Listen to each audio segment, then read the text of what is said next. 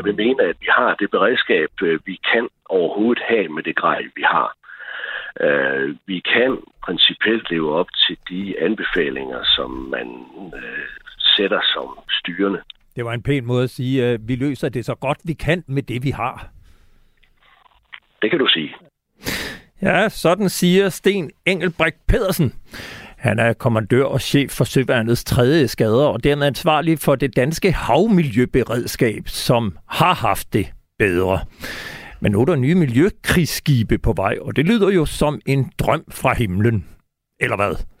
Kontrakten på de nye skibe til omkring 5 milliarder kroner er stort set underskrevet som en blankocheck, og kritikken havler ned over projektet. Det skal du høre mere om senere i udsendelsen, hvor vi også har modtaget nye og ganske opsigtsvækkende informationer i sagen om leverancer af droner til Ukraine. Vi kan nu slå fast, at den korruptionsdømte tidligere generalmajor herchef Hans Christian Mathisen har spillet en hovedrolle som superlobbyist, da hans nuværende virksomhed Skywatch landede en aftale med Forsvarsministeriet om at levere 25 droner til 25 millioner kroner til Ukraine. Du lytter i øjeblikket til Frontlinjen. Mit navn er Peter Ernst Ved Rasmussen. Velkommen til.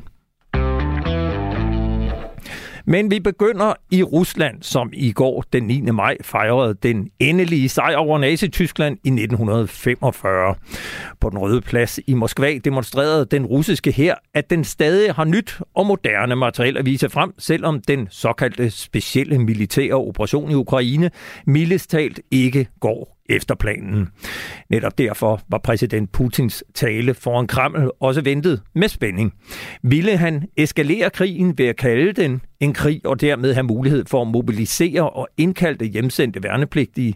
Eller ville han måske erklære en sejr i Donbass og forklare, at målet var nået, så han kunne afslutte krigen? Nu kan jeg byde velkommen til dig, Anders Puk Nielsen, overlovskaptajn og sprogofficer russisk og militær analytiker på Forsvarsakademiet. Velkommen til. Tak skal du have. Hvad var essensen af det, som Putin sagde i sin 11 minutter lange tale i går? Ja, altså, det mest bemærkelsesværdige var nok, at han faktisk ikke gjorde nogen af de ting, som du lige nævnte. Uh, han kaldte det ikke for en krig. Han annoncerede ikke nogen større mobilisering. Uh, og det var jo noget af det, som mange især i Vesten nok havde spekuleret i, om han ville tage nogle af de der skridt for ligesom at prøve at rette op på, øh, på øh, den lidt øh, lidt halskidte øh, tilstand, der er i den der særlige militære operation. Øhm, så, så det mest bemærkelsesværdige var måske i virkeligheden, der ikke skete så meget. Det var sådan en rimelig øh, normal parade, og Putin holdt en, hvad skal vi sige, relativt afdæmpet tale i forhold til, hvad man måske kunne have forventet. Øh, han gav Vesten skylden for alt det, der foregår i Ukraine og, og, og sådan nogle ting, og han talte en masse om kampen mod nazisterne. Men, men i forhold til, hvad man kunne have forventet, så var det rimelig afdæmpet. Man kan sige, at den største nyhed var faktisk det, at han, som han ikke sagde, eller hvad? Ja, det kan man faktisk godt sige. Øh, interessant nok vil jeg dog sige, at han brugte faktisk heller ikke udtrykket særlig militær operation om det, der foregår i Ukraine. Øh, så han kaldte det hverken en krig eller en særlig militær operation. Han talte sådan set bare om øh, det, der sker i Ukraine. Øh, så, øh, så, så hvis man vil ind og kigge på ordene, så kan man sige, at måske de også vil gå lidt bort fra, fra den der betegnelse der. Nu er du jo en af de militære øh, analytikere og eksperter, der bliver brugt rigtig meget til at fortælle, hvad det er, der foregår i Ukraine. Og, og du og andre har jo netop også spekuleret i, hvad vil han sige på den 9. maj, som jo er den helt store nationaldag i, i Rusland. Når du lyttede til den tale, hvad, hvad konkluderer du så om, hvordan Putin han ser på det, der foregår i Ukraine? Ja, altså øh, jeg vil sige, jeg synes, at mange, der ligesom havde regnet med, at nu ville der komme de store annonceringer, de har haft en tendens til måske at, at øh, undervurdere, hvad for et krydspres øh, Putin er i. Altså han har fået solgt hele den her øh, krig som så noget, som man godt lige kan, kan lave øh, med sit fredstidsberedskab, uden at det får de store konsekvenser, og det, det, vil have, det vil være virkelig svært for ham sådan rent indrigspolitisk at håndtere det der med at gå ud og for eksempel sige, nu laver vi masse mobilisering, nu skal vi alle sammen i krig. Øh, så, så på den måde så... Øh, så, så ved jeg ikke, om man kan sige, at det for mig var så overraskende, at han ikke tog det skridt, men det siger noget om, hvad det er for nogle dilemmaer, han står med i hvert fald. Fordi øh, på en eller anden måde er han nødt til at finde nogle flere soldater, hvis han vil, øh, vil vinde i, i Ukraine. Øhm, og, øh, og hvis han ikke kan, vil, vil finde nogle flere soldater, så er han jo nødt til at finde en eller anden vej ud af den her krig. Så det er jo sådan noget af de der dilemmaer, han står i heldigvis vil jeg sige, det, det jeg synes, der var det allervigtigste, det var, at Putin ikke fik sagt et eller andet dumt, der på en eller anden måde øh, gør, at bordet fanger.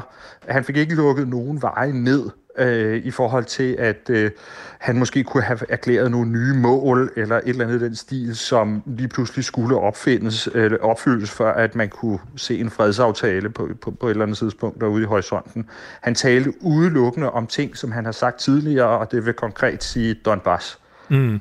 Ja, øh, jeg og andre bed jo mærke i, at denne her øh, russiske generalstabschef Valery Gerasimov ikke var til stede, hvilket han jo normalt er. Øh, han blev jo kaldt Putins højre hånd i, øh, i, i militære forhold. Hvad er analysen øh, af, at han ikke var til stede under paraden i Moskva i går?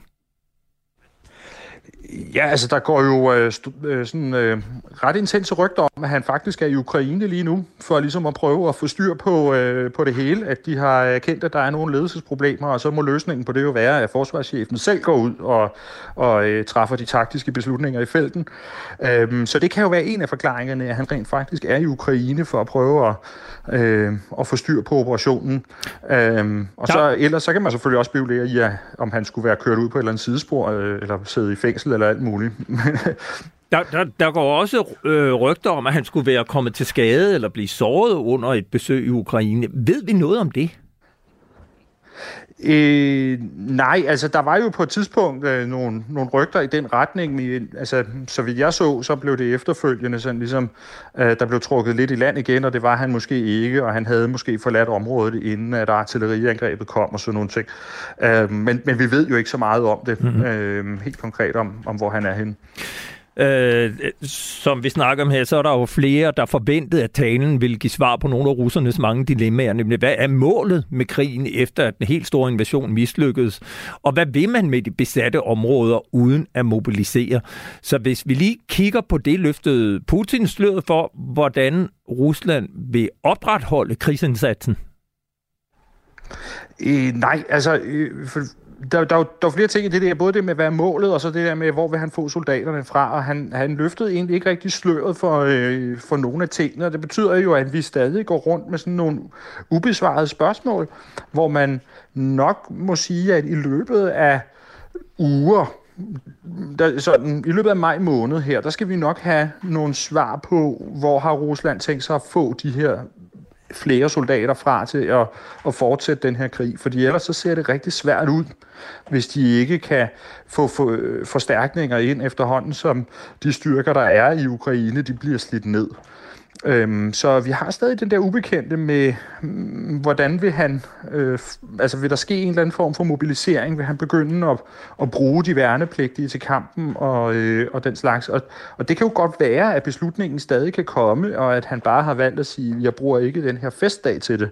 Øh, jeg lader beslutningen komme ud på et andet tidspunkt. Det, det er jo en mulighed. Men det er jo, det er jo sådan nogle af de der spørgsmål, man stadig kan gå rundt og gætte på i hvert fald. Og, og, og det selvfølgelig bliver det også gætværk, men, men kan man sige noget om, hvor lang tid han kan blive ved med ikke at forholde sig til, til de problemer, han står overfor? Øh, de kan måske godt faktisk holde den kørende et stykke tid, fordi jeg synes, at det, det ligner, de har tænkt sig at gøre, det er sådan en, en taktik, russerne har brugt meget. Det er, at øh, man skubber beslutningen nedad i systemet ud til nogle guvernører øh, rundt omkring i, sådan på lokal plan om, at der er nogle forventninger om, at de sørger for at finde de frivillige, som, som godt kunne tænke sig at komme i krig. Altså det er sådan en, en, en ret anerkendt øh, måde at gøre tingene på i Rusland, at øh, hvis der er dårlige nyheder, så skubber man det ned, og så bliver det øh, borgmestre og lokale øh, politikere, som skal komme med de dårlige nyheder, og på den måde kan man ligesom holde regeringen i Kreml ude af det. Øh, så, og, og jeg synes, det ligesom ligner, at det er den tilgang, man også prøver at bruge her, altså simpelthen lægge rigtig meget pres nedad igennem systemet på, at I skal simpelthen finde nogle, øh, øh, nogle flere værnepligtige, der har lyst til at skrive kontrakt, og det skal gå hurtigt. I skal finde nogle øh, politifolk, der har lyst til at melde sig til frivillige tjenester, og alle sådan nogle ting, mm. der, der, der kommer. Øhm, og så kan de måske godt få, få nogen, øh, øh, nogle flere soldater sådan, til Ukraine på den måde. Mm, mm. Men det bliver jo ikke sådan i, i, i det omfang, som man ville kunne gøre, hvis man lavede en rigtig mobilisering. Øh, nu har vi jo hørt meget om, hvordan at det hele begyndte som en stor invasion over fem flanker, og nu er det endt med, at han koncentrerer det hele om, om Donbass i det østlige Ukraine. Øh, men, men ikke bare der. Man kan sige, at russerne har jo også besat nogle områder i syd, altså både Kherson-regionen og Zaporizhia, tror jeg det hedder. Ved vi, hvad, russiske, hvad de russiske planer er med de områder? Nej, og det bliver jo også øh, øh, nogle af de virkelig store spørgsmål. Hvad har de tænkt sig at gøre med de her områder? For mig at se, altså på den helt store øh, klinge, så har russerne jo opgivet deres mål om at få kontrol med hele Ukraine og, og få sådan en ny vasalstat der. Øh, og lige nu, der spiller de efter uafgjort. Altså, øh, det, der skal ikke komme en rigtig løsning på den her krig. Øh, det skal ende med, at der er sådan en form for fastfrosen konflikt, hvor russerne så kan få en kamppause, og så måske om en 4-5 år, så kan de tage et par oblaster mere og lave nogle flere folkerepublikker politiker eller et eller andet. Øhm, så så det, det ligner for mig, at det er det, der så ligesom er, er det, russerne går efter.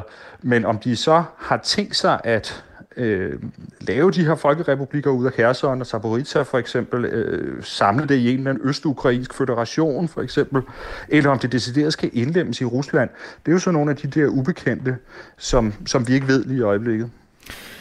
Jeg vil sige, Tusind tak, fordi du var med her. Anders Puk Nielsen, overlovskaptajn, sprogofficer russisk og militæranalytiker på Forsvarsakademiet. Jeg er sikker på, at vi vender tilbage til dig mange gange igen, for der er noget, der tyder på, at det her det trækker ud. Så tak, tak fordi du var med i hvert fald. Ja, velkommen.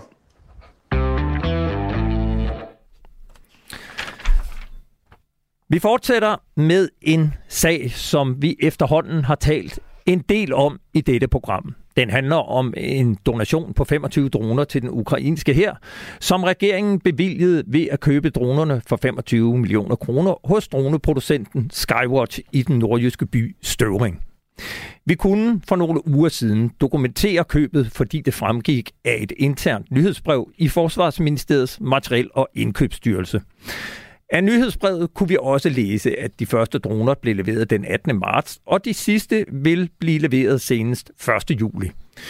Kontrakten kom på grund af tidspres og gode grunde aldrig i udbud, men blev givet i det, man kalder en direkte tildeling til Skywatch. I sidste uge kunne vi så fortælle, at virksomheden Nordic Wing i Værløse allerede den 4. marts havde sendt et tilbud til Forsvarsministeriet på droner, som til forveksling ligner dronerne fra Skywatch.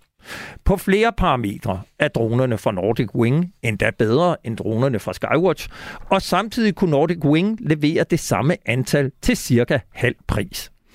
Altså kunne Forsvarsministeriet have sparet den danske stat for over 12 millioner kroner, eller have fået 60 droner i stedet for 25 ved at købe dem hos Nordic Wing. Men der kom aldrig noget svar på tilbuddet fra hverken departementet eller Materiel- og Indkøbsstyrelsen. I stedet gav Forsvarsministeriets departement ordren til Skywatch, og det skete uden at den teknologiansvarlige på droneområdet i Forsvarsministeriets Materiel- og Indkøbsstyrelse overhovedet var taget med på råd. Det vil sige, at Forsvarsministeriet valgte at købe 25 droner til 25 millioner kroner hos en producent, som var over dobbelt så dyr som sin konkurrent i Værløse. Den sagkyndige droneekspert i Materiel- og Indkøbsstyrelsen blev ikke taget med på råd, og sagen rejser derfor en række spørgsmål. Hvem i Forsvarsministeriets departement tildelte ordren til Skywatch? Hvorfor svarede Forsvarsministeriets departement ikke på tilbud fra Nordic Wing? Hvorfor rådførte Forsvarsministeriets departement sig ikke med fageksperten i Materiel- og Indkøbsstyrelsen inden købet? Og det har vi ikke kunnet få nogen svar på. For i Forsvarsministeriet afviser man alle spørgsmål omhandlende donationer til Ukraine med operative hensyn og en aftale med vores allierede om ikke at fortælle om donationerne, selvom lande som Norge og USA gladeligt offentliggør detaljerede lister over donationer til Ukraine. I denne uge modtog vi så nye oplysninger i sagen. Vi har fået tilsendt en mail, som den tidligere herrchef og nuværende vice president hos Skywatch, Hans Christian Mathisen, fredag den 4. marts om eftermiddagen sendte til Socialdemokraternes forsvarsordfører Mogens Jensen og til Bjarne Lausten, som er socialdemokrat, socialdemokrat og menigt medlem af Forsvarsudvalget. Det var altså samme dag, som Forsvarsministeriet havde modtaget tilbud fra Nordic Wing. Her er det relevant at minde om, at den tidligere generalmajor H.C. Mathisen i oktober 2018 blev hjemsendt fra sit job som chef fra hæren. Siden blev der rejst tiltale mod ham for magtmisbrug ved blandt andet at hjulpe sin kæreste ind på en uddannelse, som andre var bedre kvalificeret til. I 2020 blev han dømt først i byretten, og ved ankesagen i Vesterlandsret fik han skærpet straf på tre måneders ubetinget fængsel, og kort efter blev han fyret fra forsvaret. I dag arbejder han altså som vicepræsident i Skywatch. I mailen til politikerne skriver H.C. Mathisen, citat, vi kan ikke producere fra dag til anden, men vi kan hurtigt stampe nogle Hydron videodroner op fra jorden. Det kommer til at kræve noget dialog og forståelse hos kunder, men når de kender eventuelt modtager, er jeg sikker på at møde forståelse herfor. Vi har varmet op under dansk industri, der eventuelt skal hjælpe til i centraladministrationen med at tilvejebringe finansiering. Vi forbereder vores leverandører og har planer for omprioritering af medarbejdere til fordel for produktion, så vi kan levere i batches og uddanne i Ukraine. På baggrund af mailen kan vi altså konstatere, at Nordic Wing i Værløse sendte et tilbud til Forsvarsministeriet, inden der var indgået nogen aftale med Skywatch. Vi kan konstatere, at Hans Christian Mathisen har skrevet til alle forsvarsordfører i Folketingets forsvarsudvalg, til udvalgets formand og altså direkte øh, til de to socialdemokratiske folketingsmedlemmer, Bjarne Lausen og Mogens Jensen. Jeg ringede derfor til Bjarne Lausen, som er valgt i Nordjylland. Hvilken rolle har du selv spillet i, øh, i den ordre med 25 droner til den ukrainske her fra Skywatch? Ja, altså, så er det, du spørger om? Ja. Ja, men altså, jeg kender, øh, jeg kender Skywatch fra dengang, vi snakkede om at købe F-18 ja. øh, kampfly ja. i stedet for F-16. Ja. Og øh, da jeg har boet i byen i over 40 år, så kender jeg jo alle de der forskellige virksomheder osv. Så, så jeg har været bekendt med, at det var en virksomhed, der startede op i vores øh, rugekasse øh, i Businessparken i, i Støvring. Og så har jeg besøgt dem nogle gange, øh, for de har været udsat for lidt af det samme. Øh, at det har været svært at sælge noget til det danske forsvar og komme igennem øh, nåløjet. Og hvad, hvad, hvad er så processen fra du har kontakt med Skywatch til at, øh, at ordren rent faktisk lander hos Skywatch? Ja, det har jeg jo ikke noget med at gøre. Det er udelukkende et spørgsmål mellem øh, FMI og så øh, det pågældende firma. Okay, så, så du har ikke været involveret eller talt med nogen i Forsvarsministeriet omkring, at de skulle tage at købe nogle droner hos Skywatch? Nej, ikke på den måde, nej. Okay. Jeg har gjort opmærksom på, at, øh, at man har, øh, Skywatch har, har et produkt, øh, som er rigtig godt. Må, må, som, må jeg spørge dig, var du klar over, at der var en konkurrent, der kunne levere nogenlunde det samme produkt, formentlig endda et bedre produkt end Skywatch, til halv pris? Det lå bare i værløs. Jeg har ingen anelse om det et, en, en virksomhed, der hedder Nordic Wing. Hvis du nu vidste, at der var en virksomhed, som havde et bedre produkt, som kunne levere til halv pris, men ikke lå i Nordjylland, ville du så bakke op om, at den skulle have ordren? Jamen altså, nu er vi jo som politikere ikke inde i, om man skal købe det ene eller andet. Det er udelukkende handel, der foregår mellem FMI. Ja. Men jeg synes da, at det pågældende firma der, øh, der er, øh, vi holder jo øh, den der forsvarsdag ude i Ballerup, FMI ja. gør. Ja. Der kommer alle mulige virksomheder. Jeg har kendskab til mange af dem, der er henvendt sig ja. i ny og det. Den pågældende virksomhed kender jeg ikke noget til.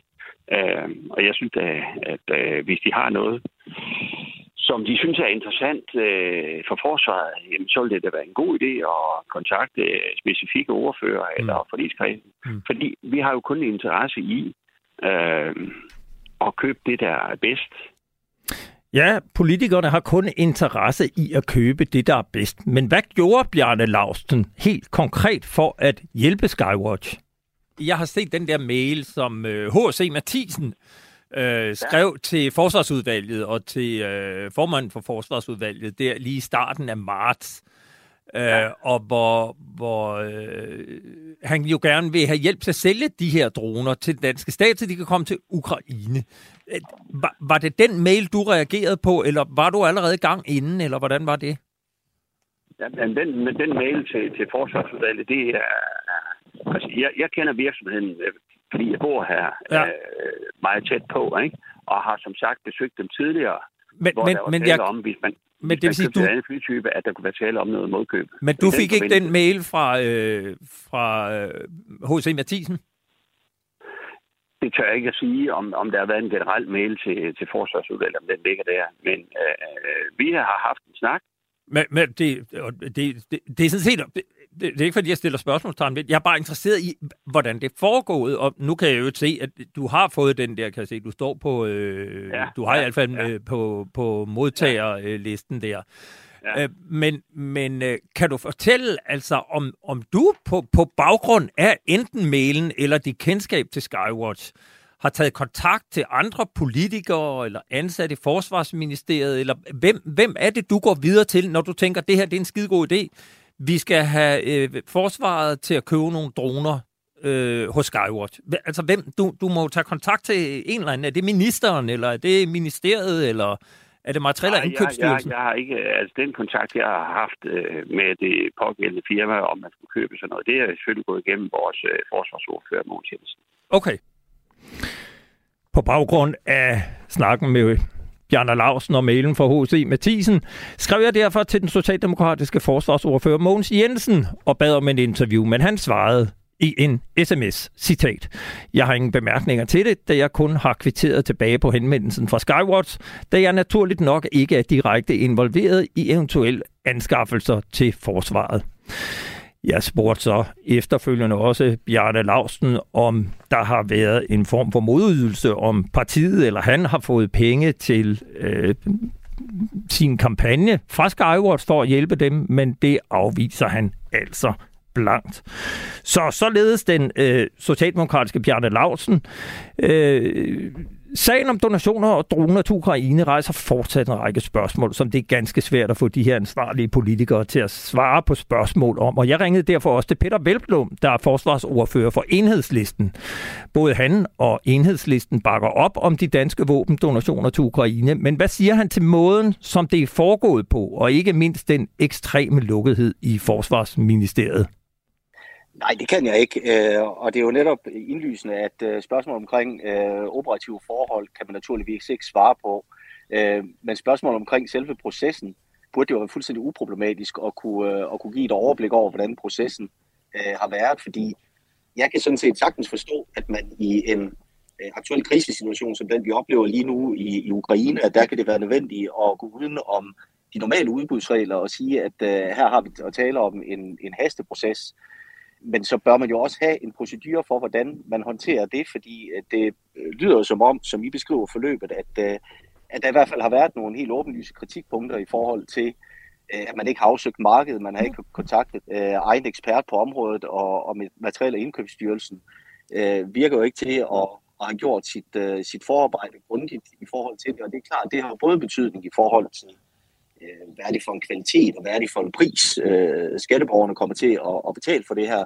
Øh, men det rejser jo også øh, spørgsmål omkring, om der kunne øh, være habilitetsproblemer, altså om vi kan opleve, at når man omgås øh, udbudsreglerne, øh, fordi det har et spørgsmål af hastende karakter, om man så også sikrer sig, at der ikke er nogen habilitetsproblemer, altså der kan være et interesseoverlap. Så derfor så forstår jeg ikke, at man ikke kan svare på, på simple spørgsmål omkring uh, selve processen. Der er ingen tvivl om, at uh, indkøbet af det her udstyrs, uh, de 25 droner, det skulle gå hurtigt. I det her tilfælde har nogen, og vi ved så mm. stadigvæk ikke, hvem der har truffet beslutningen, valgt at udlade bare det, man må kalde en minimal afdækning af markedet, og en kort samtale med forsvarets egen teknologiske rådgiver på droneområdet. Er det fornuftigt, at man øh, bypasser eller tilsidesætter det, vi må gå ud fra, der er fuldstændig standardiseret normale procedurer, når man laver et indkøb? Nej, det er det ikke, og det er også derfor, vi bliver nødt til at sikre, at, øh, at de procedurer er nogen, der netop bliver standardiseret, og det er nogen, man benytter sig øh, i de tilfælde, hvor man skal ud og lave øh, hastigindkøb. Øh, altså, vi har jo set noget tilsvarende i forbindelse med, med coronakrisen, hvor, hvor man skulle ud og købe øh, testkits, øh, hvor man også har omgået udbudsreglerne, hvor det også kan være nødvendigt, fordi det har hastende karakter, men hvor der heller ikke har været den tilstrækkelige kontrol af både pris og kvalitet, inden man går ud og indkøber. Det tyder jo på, at der er brug for øh, generelt, ikke kun i forhold til materielle indkøbsstyrelsen i, i Forsvarsministeriet, men generelt i centraladministrationen er der brug for at få få skærpet øh, de procedurer, og det synes jeg lyder temmelig bekymrende, som, som I skitserer forløbet her.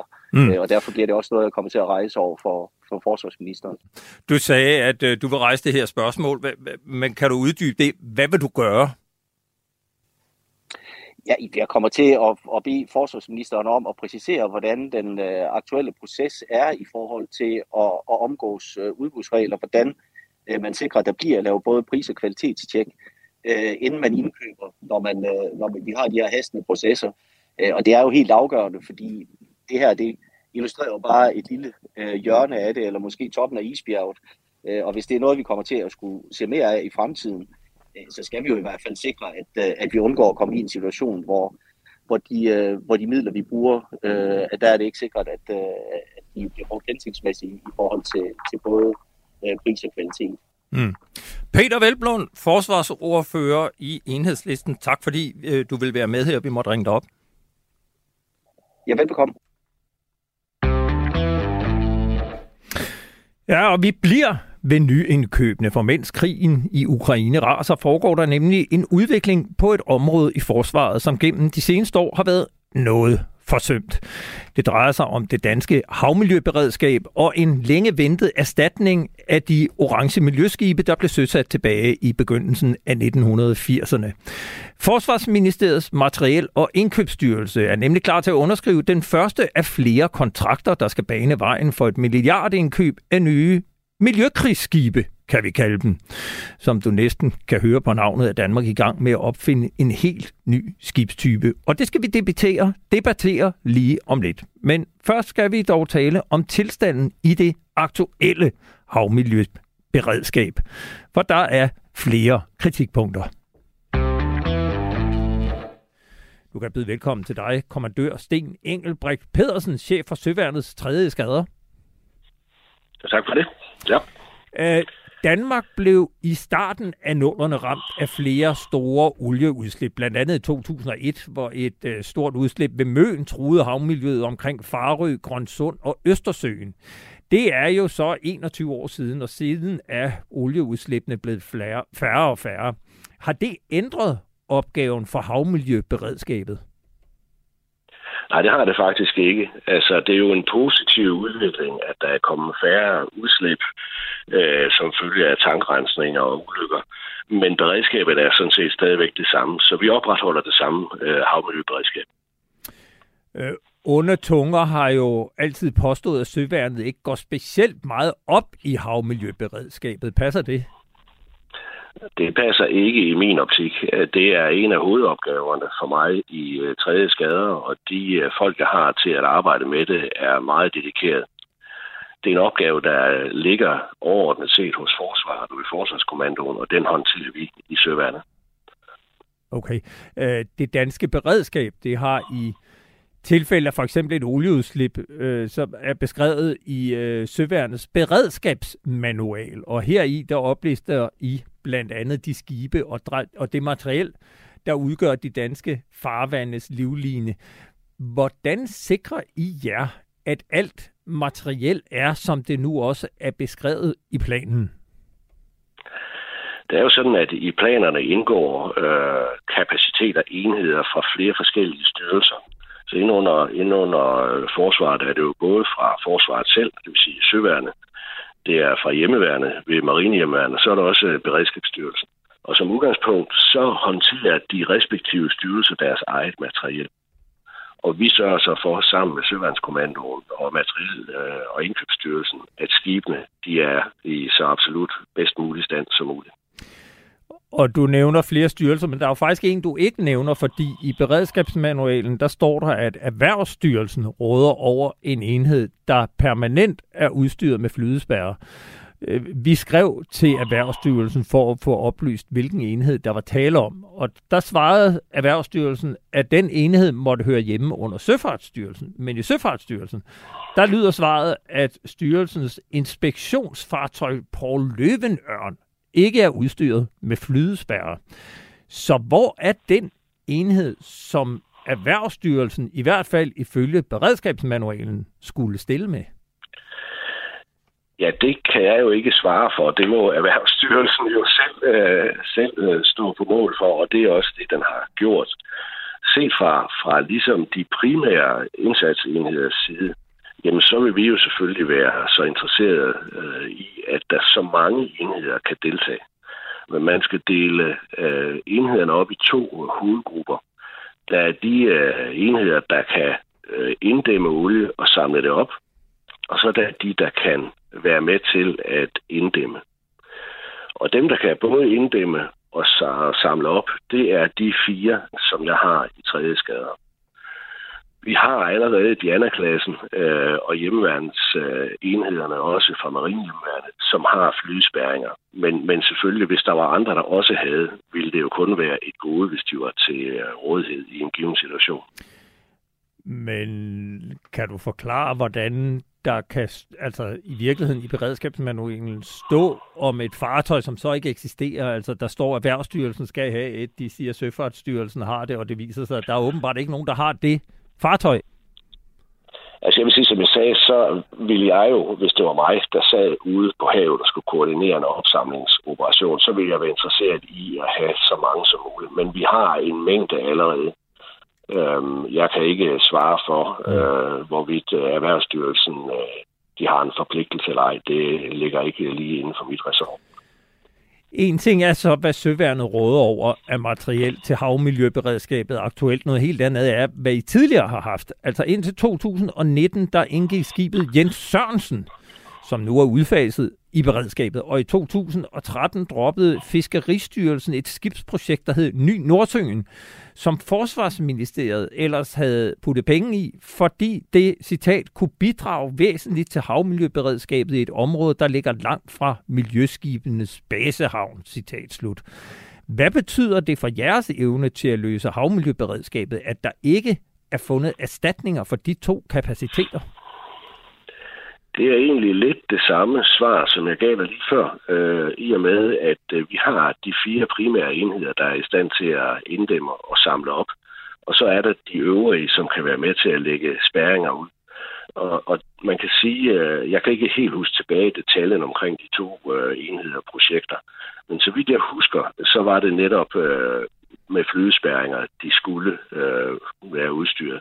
Og det vil sige, at de kommer ind i en støttefunktion. Jeg har stadigvæk mine fire primære enheder. Ifølge beredskabsmanualen udgør marinehjemmeværnet en central del af havmiljøberedskabet med sine 13 enheder udstyret med flydespærre.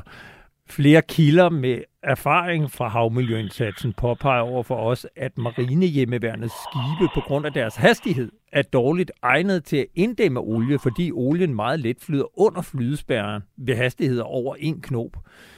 Har de ret i det? Det kommer an på de omstændigheder, der er omkring øh, situationen, men det er klart, at øh, der er forskel på størrelser af flydespærringer. Øh, de store enheder har nogen, der er større end eksempelvis øh, Diana-klassen og øh, marinehjemmeværendets fartøjer. Og der er man afhængig af, at, øh, at man ikke sejler for hurtigt, fordi så kan det glide nedenunder. Øh, Marinehjemmeværnet oplyser også, at deres skibe ikke kan operere i selve det forurenede område. Øh, så hvis man har sådan to skibe, der ligger med en afstand på maksimalt 200 meter for at trække en flydespær i sådan en U-form, øh, hvordan sikrer man sig, at de ikke rammes af forureningen? Jeg vil sige, at som ofte så enheder, der er involveret i øh, opsamlingsopgaver, de vil i et eller andet omfang blive svinet til, sagt på dansk. Øh, og, og, og det kan man sige, og, det kan man og når du svinet til, så taler vi altså om olien. Det er rigtigt. Ja. Det er rigtigt. Og det, og det ligger jo ligesom i opgaven, og det kan man rense sig ud af. Noget andet er selvfølgelig øh, besætningernes øh, helbred, og der bliver der jo ikke gået på kompromis med deres øh, helbred.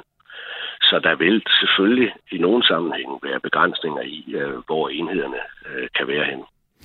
Siden starten af 1980'erne har de to dedikerede miljøskibe, Gunnar Thorsen og Gunnar Seidenfarten, udgjort ryggraden i det danske havmiljøberedskab. Og de har flere gange været på vej ud i 2014 der lagde Forsvarsministeriet havmiljøberedskabet i udbud, hvor man blandt andet ville erstatte skibene. Men søværnet vandt udbud, og derfor skulle der investeres i helt nye skibe til indfasning senest i 2020. Det er altså to år siden. Det skete som bekendt ikke, og nu skal I så vente på nogle helt nye patruljeskibe. Er det din vurdering, at søværnet i tilfælde af et større olieudslip med de nuværende miljøskibe på forsvarlig vis kan løse deres opgave? Hidtil har vi kunnet opretholde beredskabet med de udfald, der nu engang kommer som følge af skibenes alder. Som du var inde på, så var, er de jo efterhånden øh, nogle ældre skibe. Og de får derfor også øh, oftere udfald. Men, men generelt set, så har vi kunnet opretholde beredskabet. Nu er det selvfølgelig uvist, hvornår erstatningen kommer, men hvor lang tid kan de holde? Jeg vil tro, at vi, vi skal jo holde dem sejlende, indtil øh, afløserne kommer. Men lige i øjeblikket gennemgår enhederne også øh, lidt ekstra arbejder. Men vi er klar over, at der er systemer, som der skal ses på i forhold til eventuelt øh, øh, erstatning, øh, sådan at vi kan sikre, at skibene kan sejle indtil de nye kommer. Mm. Og her til sidst, mener du, at Danmark har et tilfredsstillende havmiljøberedskab? Det, det kan kun blive et subjektivt øh, svar. Jeg vil mene, at vi har det beredskab, øh, vi kan overhovedet have med det grej, vi har. Øh, vi kan principielt leve op til de anbefalinger, som man øh, sætter som styrende. Men det er klart, at de ældre skibe gør, at øh, vi må bruge lidt mere øh, på at øh, holde kapaciteten intakt. Det var en pæn måde at sige, at vi løser det så godt vi kan med det, vi har. Det kan du sige. Øh, og som chef for tredje skader, så må du være lidt spændt på, hvor projektet med de nye patruljeskibe lander. Det er jeg selvfølgelig også. Øh, jeg er ikke klar over, om vi ender i øh, patruljeskibe, men det, det, er der jo, det er der jo nogen, der taler om, og det kan sagtens være. Men jeg er meget spændt er det en god idé? på, hvad det bliver til. Det vil jeg ikke komme ind på. Jeg tror sagtens, at man kan lave skibe, der kan fungere på den måde. Okay. Kommandør Sten Engelbrecht Pedersen, chef for 3. eskader. Tusind tak, for du, du vil være med her i frontlinjen. Velkommen. Ja, chefen for 3. eskader er altså spændt på det nye skibsprojekt, der står til at skulle erstatte de gamle orangemalede miljøskibe. Og nu øh, går vi til en debat her, ikke kun i studiet, men også fra studiet i Aarhus. Jeg kan byde velkommen til Kasper Thomasen, tidligere kaptajnløjtnant i Søværnet, med tjeneste som skibschef i Mette Miljø indtil 2012. Og jeg går indlede med at spørge dig, mener du, at ideen om at lave et krigsskib, der også kan agere havmiljøberedskab, er fornuftig? Det kan der svares meget kort på. Nej. Hvorfor ikke? Dels jo fordi, at øh, besætningen på et krigsskib har deres øh, fokus et helt andet sted. Øh, de mennesker, der skal bemande sådan et skib, og hvis de skal løse den krigsmæssige del ordentligt, så har de altså i deres øh, karriere, deres uddannelse, udelukkende beskæftiget sig med det, der vedrører krigsførelse. Og det bliver de rigtig dygtige til, øh, og gud skal takke lov for det. Men det betyder, at havmiljøopgaven for dem altid vil være noget, de gør med venstre hånd, og der vil altid være noget, der bliver prioriteret højere. Det er den ene del af det, og så er der den anden del af det, at hvis du skal øh, have en, en kapabel øh, kampenhed, så skal den kunne flytte sig hurtigt. Den skal være så usynlig på radar, som du kan ønske dig, øh, for at fjenden ikke finder dig. Og der er en masse andre parametre, som gør, at et krigsskib er god til at være krigsskib, men bliver rigtig, rigtig dårlig til at være et robust fartøj, der kan operere øh, længere tid i et olieforurenet område.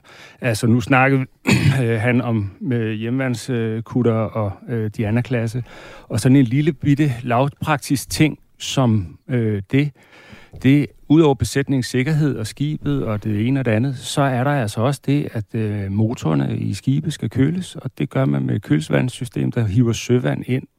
Og det vil sige, der skal være tænkt grundigt over, hvordan man køler skibet, og der er en kampenhed, så er der også en masse elektronik, der skal køles. Og øh, det vand, man hiver ind der, hvis man er i et olieforurenet område, så får man olie med i kølevandscirkulationen øh, der. Og det skal der være tænkt over, og det er der desværre ikke tænkt over i, i nogen af de hidtidige enheder, som man også benævner som øh, havmiljøkapaciteter. Jeg kan også byde velkommen til Hans Henrik Nielsen, pensioneret overlovskaptajn med mere end 10 års tjeneste som chef i Miljøskibene, du med her i studiet i København. Flere har over for mig påpeget, at de folk fra søværen, der sejlede de orange miljøskibe, også selv øh, gjort tjeneste i, miljø, i miljøskibene er her, som Kasper Thomasen også siger, altid kritiske over for nytænkning på området. Er det rigtigt? Ikke øh, nytænkning, synes jeg er en god ting, og det er også en nødvendig ting, fordi man kan se, at antallet af uheld øh, falder, specielt de store uheld, der er de er faldet meget gennem de sidste 10-15 år. Og når til uheld, altså ja, olieudslip ja. og den slags. Ja, udslip, ja. Øh, de store udslip. Men det er jo stadigvæk nødvendigt at have et øh, beredskab, der kan klare det.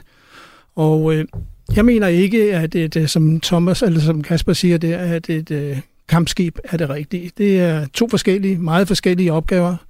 Det er en øh, entreprenøropgave at samle olie op, og det er et robust skib, der skal kunne gå ind på også lavt vand og tage op der. Og øh, patruljeskibet er en, en helt anden form for platform, end, øh, end øh, miljøskibene er. Og man kunne finde en anden måde at gøre det på, og det har jeg jo selv skitseret. Det kan man bruge nogle af de skibe, der ligger i vores øh, område. Der ligger en masse entreprenørfartøjer, og det er jo et område, det danske område bliver jo mere og mere aktivt med hensyn til øh, at bygge diger og broer og energiøer osv. Så, videre, så, videre. så det vil være et øh, område, hvor entreprenørskibene bliver, øh, hvad skal man sige, kommer i flertal. Der kommer flere og flere, og det bliver nyere og nyere, mere moderne. Så jeg vil pege på et, et beredskab, hvor de indgik som en væsentlig del. Jeg kan måske konkludere lidt her. Vi er lidt over i noget, der minder lidt om, øh, om isbryderne i sin tid, som man reelt set ikke har haft brug for. De har bare ligget, og skulle den dag komme, hvor man har brug for en isbryd, så kan man gå ud og hyre et øh, civilt skib. Altså lidt det samme, at man kan samarbejde med, med de private virksomheder øh, om, om den opgave. Ja, det er rigtigt, fordi man, kunne, man havde jo masser af supply-skib til platformene, som var store og kraftige nok til at bryde is, så det kunne man have gjort. Jeg kan også byde velkommen her til Torben Ørting Jørgensen, bedre kendt som Tøger. Øh, du er pensioneret kontradmiral og formand i dag for Folk og Sikkerhed, Danmarks største interesseorganisation på forsvarsområdet. Du har så ikke gjort tjeneste i miljøskibene, og nu lægger Materiel- og Indkøbsstyrelsen så op til, at skibet først og fremmest skal være et krigsskib. Men kan du så ikke gøre os klogere på, hvad er det for et hul i søværnet, som de nye patruljefartøjer, sådan rent militært, øh, skal løse i det danske søværn? Jeg kan fortælle, hvad der er brug for. Jeg ved ikke, om øh, den opgave kan løses af de patruljefartøjer, der er på tegnebrættet nu. Men øh, det er jo klart efter Ukraine og, og vores øh, nye erkendelse af, at geostrategi stadigvæk er gyldigt, og at Danmarks beliggenhed ved indsejlingen til Østersøen er strategisk betydningsfuld. Vi er i en proces, hvor vi er ved at omstille vores energiafhængighed af, af, af Rusland til energiuafhængighed, og det skal selvfølgelig ikke øh, udløse sårbarhed øh, ved, at vi ikke kan beskytte de øh, havmølleparker, der bliver sat op, og energiøer. Øh, der er alt mulig grund til, at vi får en mindre slagkraftig, kampklar enhed til at løse de opgaver. Hvis øh, patruljefartøjet er forudset øh, til at løse den opgave, og man har haft den øh, tænkning, at det skulle kombineres med miljøopgaven, så kan jeg sige, at konceptuelt er man allerede galt afmarcheret fra start. Jeg sætter selvfølgelig pris på, at I alle tre er med her, og så skylder vi måske også lige at sige til lytterne, at Søværnet selv mener, at det er en postgang for tidligt at stille op til en debat om det milliarddyre skibsprojekt. Vi har fået en øh, mail, og de skriver, citat, Søværnskommandoen ønsker på nuværende tidspunkt ikke at deltage i drøftelsen af den fremtidige patruljeskibskapacitet af hensyn til den kommende forlisproces. Derfor tog vi også kontakt til Kåre Gros Christiansen, der er direktør for firmaet OMT, Odense Maritime Technology, som skal designe skibene. Men han skriver, konsortiet Danske Patruljeskibe KS, som OMT er en del af, er blevet kontaktet af Materiel- og Indkøbsstyrelsen om at udfylde rollen som national leverandør af patruljeskibe. Det er vi rigtig glade for, og vi ser frem til den nærmere dialog med FMI herom. Vi har ikke yderligere kommentarer på nuværende tidspunkt. Citat slut. Også den tidligere chef for Søværnet, den tidligere kontradmiral Niels Wang, har betakket sig i den her omgang. Han er ellers direktør i interesseorganisationen Naval Team Danmark, som har været afgørende for, at projektet overhovedet er kommet i gang. Kasper Thomasen i Aarhus. Både nordmændene, svenskerne og tyskerne har havmiljøskibe, der kan løse flere opgaver end alene olieindsamling. Hvorfor skulle det ikke også kunne lade sig gøre i Danmark? Ja, det er et øh, åbenlyst spørgsmål, og det kan svares meget enkelt på. Det kan det også kunne, hvis man havde viljen. Øh, det, som øh, jeg hørte tredje skadeschef øh, sige, det var, at øh, det ville han ikke stå på mål for. Det måtte de forskellige styrelser selv stå på mål for, når de ikke leverede de skibe, der stod i beredskabsplanen. Og det er jo sørgeligt, fordi søværn er overordnet myndighed. Det er dem, der har ansvaret for havmiljøet. Sådan så hvis du har ansvaret for en opgave, hvor andre skal deltage, og de så viser sig ikke at kunne deltage alligevel, så kan du ikke bare skyde den videre og sige, det er deres ansvar. Det er dit ansvar. Det er søværnets ansvar. Og det ville en kystvagt som i Norge og Sverige, der fokuserede på de her civile opgaver, tage dødsens alvorligt og gøre noget ved. Og søværnet har altså nu bare i 20 år lavet stå til. Siden søværnet overtog Øh, beredskabet i 2000, der, ud, der udtalte den daværende chef for Søværnets havmiljøsektion allerede dengang, at de daværende miljøskibe, og det vil sige de daværende, de nuværende miljøskibe, allerede i år 2000, var færdige. De var udtjente, og de skulle udskiftes hurtigst muligt. Sideløbende har der så været andre styrelser, der har deltaget med skibe, der langsomt er blevet faldet fra øh, på grund af alder, eller på grund af, at projekterne er mislykket, og det ene og det andet. Og Søværnet har intet foretaget sig i den anledning. Øh, der kunne jeg godt ønske mig en kystvagt som i Norge og Sverige, der tog denne her opgave alvorligt sammen med alle de andre opgaver, en kystvagt øh, løser. Men sådan, så når der sker sådan noget som det her, så råbte de vagt i gevær. Øh, Hans Henrik Nielsen, øh, jeg kunne sådan set øh, stille det samme spørgsmål til dig. Hvorfor skulle vi ikke kunne det i Danmark, når både Norge og Sverige kan? Jamen det kan vi da også. Det er da klart, som øh, Kasper siger, at man kunne da lave en kystvagt i Danmark også. Men man skal holde sig for øje, at øh, laver man skibe, der er dedikeret mere eller mindre til miljø, så er det sjældent, det kommer. Og øh, det er ødelæggende for øh, beredskab at ligge og være klar til at være klar, når der aldrig sker noget på området. Og der er øh, det, jeg peger på med entreprenørskibene, langt bedre, mener jeg. Og det er også skibe, der er, kan arbejde i beskidt vand og er vant til det og bygget til det. Du, må du, jeg komme med en lille... Ja, hvis, ja. hvis jeg lige må fortsætte med Hans Henrik, fordi øh, du har holdt møder med UMT og med Niels Vang, fordi du gerne vil foreslå et alternativ. Hvad er det, det går ud på? Jeg vil foreslå øh, et øh, samarbejde mellem øh, det nye patruljeskib og så en øh, øh, håndplukket entreprenørskibe. Det er et skib, vi første omgang tænker på, det er en drikja. Et, et skib med en øh, simpelt skib med en graveko ombord, som så kan, øh, kan de har problemet med dem er, at de stort set er blinde, og der vil et øh, patruljeskib kunne hjælpe dem, styre dem, få dem hen de rigtige steder osv., altså simpelthen guide dem og være servicere dem også med spæring og, og reparation og sådan noget. Det særlige ved det her milliarddyrprojekt er, at det er undtaget fra EU's sædvanlige udbudsregler. Og det betyder, at forsvaret selv bestemmer, hvem der skal designe og bygge skibene, og rent teknisk udsender materiale indkøbsstyrelsen en såkaldt profilakse European Tender Electronics, når de har fundet en samarbejdspartner. Og 10 dage efter, at den er udgivet, kan de så indgå en kontrakt. Skæbne vil, at de 10 dage faktisk udløber præcis i dag. Materiale indkøbsstyrelsen kan nu indgå aftale med konsortiet Danske Patruljeskibe, der ud over UMT består af den største danske forsvarsvirksomhed Therma og Pension Danmark, der ejer knap 780.000 medlemmer. I profilaksen beskriver FMI i meget generelle vendinger den opgave, patruljeskibene skal kunne varetage, citat, militær maritim opgaveløsning, herunder suverænitetshåndhævelse i de danske farvande og danske interesseområder, herunder korte afvisning, overvågning, informationsindhentning med videre, samt gennemføre visse civilprægede opgaver, såsom bekæmpelse af forurening til søs, parentes, parentes havmiljøopgaven. Hvordan øh, konsortiet rent praktisk vil løse opgaven på baggrund af de meget generelle rammer, er op til dem. Og øh, det skal fordre innovation, tør Torben Mørting Jørgensen. Er det fremtiden for store indkøb for forsvaret, eller hvad? Jeg synes, modellen er, øh, rigtig positiv og rigtig interessant. Øh, problemet er bare i det konkrete tilfælde, at du har en skibstype, der er udviklet. Den er forsøgt solgt til Ukraine før Ukrainekrigen, øh, og bestod af, af et skib, der kan sejle 17 knop, og som ikke virkede så afskrækkende, at det kunne irritere Rusland. Af gode grunde blev skibet ikke øh, til noget i det regi, og nu øh, stilles det så til rådighed for et dansk øh, søværn, som i den gang har brug for kampkraft og evnen til at, at beskytte vores allesammens sikkerhed.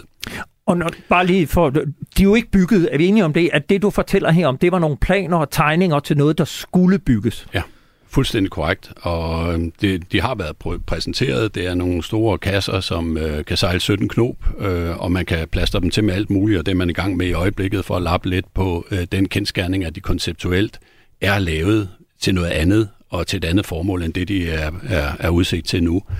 Øh, det, der er det bekymrende, det er, at man ikke har haft slutbrugerne, søværnet med i processen.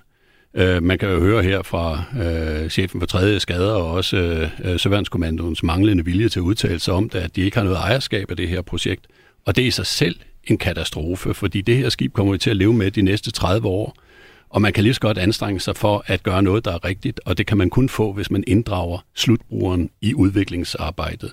Det har man så valgt i det her tilfælde ikke at gøre. Der har man øh, forladt sig på pensioneret visdom og, og, og andet til at rådgive sig om, om, om det her projekt. Men altså, det havde været på sin plads, om man havde inddraget søværnet øh, og søværnets personel, der skal sejle rundt i det her skib i udviklingsprocessen, så man er sikker på, at man får det, der kan noget. Og et skib, der har en maksfart på 17 knop, er ikke et kampskib. Det lyder, som, det. det lyder som bastard. Det er en trepatte ko, eller som den allerede hedder ude i søværnet, Mestergrisen. Øh, det, det, det er bare en dum måde at starte en erhvervsmodel på, som har så meget godt i sig, og som kunne udvikles positivt, hvis man bare havde ulejlighed sig med at inddrage slutbrugeren. Og vi taler altså stadigvæk om et projekt, som Søværnet selv anslår til at være på omkring 5 milliarder kroner. Kasper Thomasen og Henrik, Hans Henrik Nielsen, hvorfor tror I ikke, at de tre virksomheder kan løfte opgaven på forsvarlig vis? Altså OMT har trods alt solgt fregatdesign til flere af vores allierede, og Therma leverer flere komponenter til verdens mest avancerede kampfly F-35. Hans Henrik? Jamen det tror jeg da også godt, de kan, men de skal bare erkende, at øh, de kan ikke bruges som øh, opsamlingsskibe. De kan, I min verden, så kan de hjælpe, de kan guide, de kan være kommandostation, flydende kommandostation og dirigere det. Det projekt, vi øh, taler om, det er et, der er øh, fleksibel i sin kapacitet. man kan øge antallet af entreprenørfartøjer afhængig af, hvilken uheld man kommer ud for. Og der vil det være brug for en øh, enhed fra søvandet til at dirigere og både trafik på farvandet og dirigere skibene og lægge dem de rigtige steder hen. Så, så øh, bare så der står der ret, så længe de ikke skal opsamle olie, så kan du egentlig være tryg nok ved skibene? Jamen, jeg synes, at de, de må gå, bruges til andre ting også. Altså, de, der er jo også andre katastrofer øh, til søs, brændende skibe og, så videre, og der er behov for, at man kan klare de ting. Søredning, det vil de også kunne. Og hvis det ikke bliver involveret, involveret for meget i, øh, i selve den opgave, der er at samle olie op, så mener jeg, det er i orden. Og hvad siger Kasper Thomasen? Ja, jeg vil godt lige vende tilbage til med det der, som Hans Henrik sagde med, at det var dyrt at have en kystvagt med skibe, der lå stille. Og det gør de altså heller ikke i hverken Norge eller Sverige eller Tyskland. Øh, der løser de kystvagtsenheder opgaver hele tiden. Det, jeg mener er for dyrt, det er, at de opgaver, der traditionelt varetages af en øh, sø- kystvagt, de varetages i dag af Søværnet, Fiskeristyrelsen, Miljøstyrelsen, Søfartsstyrelsen og Marinehjemværnet. Og der er, som det viser sig med beredskabsmanualen, de fejl, der er i den, ingen overordnet koordinering imellem de der styrelser, der peger på hinanden og siger, øh, det må de andre stå på mål for. Så mit, mit argument er, at vi har ikke råd til at lade være. Og så til øh, Hans Henriks øh, øh, idé med øh, entreprenørskib og den Lidt slags. kort. Ja, det er jo, at de entreprenørskibe er jo beskæftiget. Altså i forbindelse med udliciteringsprocessen, der var der jo netop det her med, skulle standby-skib fra olieplatform og så videre indgå. Og så er det bare at sige, reglerne er sådan, at et standby-skib må ikke forlade den der olieplatform. Og det er jo også utopi at tro mm. på, at vi har gang i et øh, Femern Bælt-byggeri eller et øh, Storstrømsbros-byggeri. Vi, vi skal og så, lige nu... Ja. Og så ja. øh, entreprenørskibene derfra, dem hiver vi så bare lige ud af den opgave og siger, så må broen vente, eller så må Vi skal lige nu vente. have, have, have tøger med her fra en kort bemærkning. Ja, altså alt det der vrøvl om, øh, om en øh, øh, Coast Guard og så videre, det har vi ikke råd til. Vi har en årlang tradition for at løse opgaverne fornuftigt og fordrageligt i øh, Danmark, og, og, og den øh, idé, den er dødfødt. Vi skal have et forsvarligt øh, miljøskib. Det er der ingen diskussion om. Og jeg vil gerne lige anholde det her med, at OMT har bygget øh, fantastiske fregatter osv. Det har det gjort, fordi de er, er udviklet i samarbejde med slutbrugeren, det danske søværn. Det var en proces, der foregik helt øh, præcis og nøje, og efterfølgende har OMT fået rettighederne til det design, der var udkommet af det her. Det er alt sammen fint, alt sammen godt, men de ved ikke en dyt om, hvad der er behov for. Og hvis ikke at det her det er forankret i et koncept, i en forståelse for, hvad Søværnet og Danmark har brug for, så går det galt, og det er der, vi er på vej hen. Jeg bliver nødt til at runde debatten af her. Vi kunne være fortsat længe, jeg er sikker på, og jeg er også sikker på, at vi vender tilbage til det øh, på et senere tidspunkt. Jeg vil sige tak til jer alle tre. Kasper Thomasen med fra Aarhus, tidligere kaptajnløjtnant i Søværnet med tjeneste som skibschef i Mette Miljø indtil 2012. Hans Henrik Nielsen, pensioneret overlovskaptajn med mere end 10 års tjeneste som chef i Miljøskibene, og dig, Torben Ørting Jørgensen, pensioneret kontradmiral og nu formand for Folk og Sikkerhed, Danmarks største interesseorganisation på forsvarsområdet. Til sidst er der bare at sige Øh, tak for i dag. Programmet blev lavet i samarbejde med Jeppe Rets Husted. Vi er tilbage på næste tirsdag kl. 11.05 på Genhør.